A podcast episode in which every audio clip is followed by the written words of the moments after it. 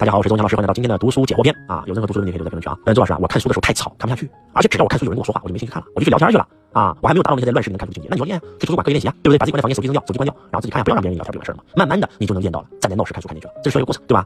这就好比你刚学会骑自行车，你跟我周老师，我如果双手拨了，也能骑那就摔了嘛，要练。嗯，周老师读的时候感觉到书是书，知识是知识，没有产生落地实践的智慧。还有的时候打开一本书，中间有些看不懂，那是不是要继续看呢？还是不看了呢？感觉不看又半途而废，一定要继续看。看不懂没关系，再看下面的。你先把那些懂的，能够让你产生灵感的画出来，把它给落地了。你就不懂的就绕过去，等到多年以后啊，你的境界提升你再来看啊。周老师，我每次看书手机都静音的，但是一有人给我发信息，我就我就必须得读啊。然后我不然我心神不定怎么办呢？你手机不要静音，关机飞行模式，而且把手机扔出室外，能听懂吗？比如说你家里有一栋别墅，你在五楼书房看书，你把你的手机直接我扔到一楼地下室，把柜子锁起来，哎，就 OK 了啊。这方法非常好，周老师也用过这个方法。嗯，周老师啊，像《道德经》啊、《传习录》啊、《鬼谷子》啊、《易经》啊这些书太难懂，怎么能读懂这种书呢？这种书你就不要读了。你现在这个境界，你就读周老师给你推荐的，对不对？修行入门级的，张德芬老师的《遇见未知的自己》，遇见心想事成的自己，活出全新的自己，秘密、力量、魔力、英雄，不纠结的世界，对不对啊？然后呢，从未知中解脱，灵魂的收缩前计划，你先读这些简单的呀啊，好吧？周老师，我读书能记住大部分内容，但是读书太慢，你不要记，要找到你有感觉的把它记下来，用出来。读书，我再说一遍，不是为了记，你又不考试，对不对？为了用。师傅，我看书很有感触，但是呢写不下来，要不就写下来有就忘了，怎么办？那还是那句话，你不要管他忘没忘。我问你，十岁的那年过生日，你吃了什么？你还记得吗？你不也忘了吗？但是你吃的那些食物，喝的那些水，对不对？不都长成你的血肉之躯了吗？变成你身体了吗？你才能今天长一米多的大高个呀，对不对？你看的书也是一样，有这么一个叫塑造恨时方恨少。你看的每一个书都滋养你的灵魂，你忘不掉，不进钱意识了。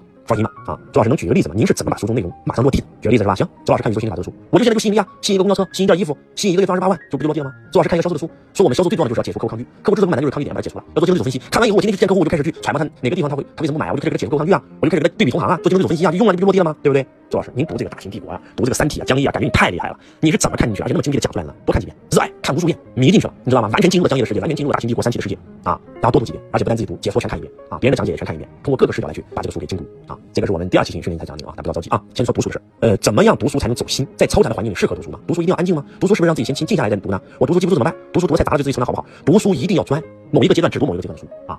然后呢，这是第一点。第二点，读书一定要静。刚开始你去图书馆读，去书城读，需要一个场域。后来你才能练到，像周老师现在在闹市，在机场都可以读，没人可以打扰我，一读就进入合一状态了。现在你们要练，需要一个过程啊，一定要先静下来啊。周老师，那个您是怎么读书的？您是怎么有体系的读书的？您是怎么样把书变成这个您的课程体系的？您是怎么样这个化书为课啊？我读书就是只读跟当我当下有关的书啊。我读财商，只读长阶段的书，把财商类书全读完，全读完。我读人物传记，那一年我全读人物传记书。我做销售，我只读销售的书。我做管理，我只读管理书。我创业，我只读创业书。我心灵成长，学艺术心理法则，我那年只读跟心理法则有关的书。做杂事，砸一万米深，然后我就把它用在我身上就变现了，对不对？然后就变成了我的思维体系啊，慢慢的。我讲课的时候，比如说我讲王者之道，我就读历史类的书啊；我讲信仰，我就读所有跟哲学有关的书啊；我讲规律，我就读所有跟物理学、跟规律有关的书啊。然后这个不就化书为课了吗？对不对啊？这很重要，专注。某一个阶段只读某一个阶段的书，比如说你现在你要讲家庭教育，你只读家庭教育有关的书；你要讲两性幸福，你只读两性幸福有关的书，对不对？老师啊，太多好书了，我都不知道先看哪个啊？看哪个不知道，都看花眼了。读当下对你最有用的书啊！同一本书，每一次看为什么会有不一样的感受呢？周老师，那是因为你的境界变了，对不对？十年前你看的一本书，跟你十年以后，十年前跟十年以后，你本来就不是同一个你啊！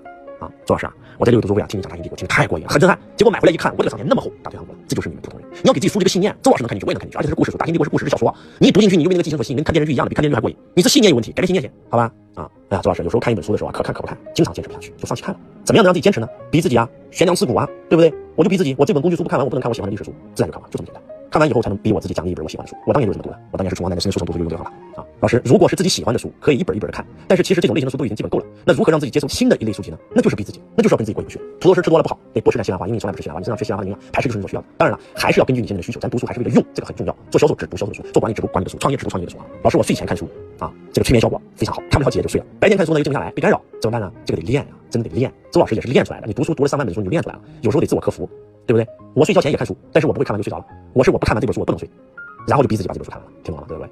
呃，我自己看书跟听别人讲述的区别是什么？有时候听别人讲述觉得很好，看书呢觉得没有别人讲的透彻，这是不对的，这真的是不对。听别人解书就好比是什么呢？食人牙慧，别人把馒头咀嚼咀嚼扔到你嘴里让你吃，你就不用咀嚼，直接咽进去了，老恶心，对不对？多一个视角让你学习，你更应该看这本书。我们有读书会跟别人本质区别就是这，我们是绝对不希望因为你听我们解说反而不看书了，这是不对的。没有人可以代替你对原著作者的心灵碰撞。嗯，老师啊，一本书看了啊，虽然知道是好书，但是很难再看第二遍，怎么办？没关系啊，那你就再看下一本书就行了，对不对？你不用每本书都看很多遍的啊。周老师如何才能提升读书的吸收率呢？是不是要把里面的金句背下来呀？不需要，吸收率很简单，看你当下最需要的，你就会吸收，把它用出来。吸收最快的方法不是看，不是背，不是写，是用，也不是把金句背下来，是在书上看到有感觉的时候把它画横杠，把灵感写下来，然后给别人讲一遍，然后把它用一遍。师傅，我读书的时候啊，脑子总是飞到外面，总是幻想，怎么办？胡思乱想怎么办？你就要聚精会神啊，练这个你的这个注意力。希望今天周老师分享能够帮到你们。我是钟强老师，我爱你如同爱自己。大家好，今天又到了小助理播报福利的时间了，添加周老师助教老师加 V 幺三二八六二四二幺三四幺三二八六二四二幺三四。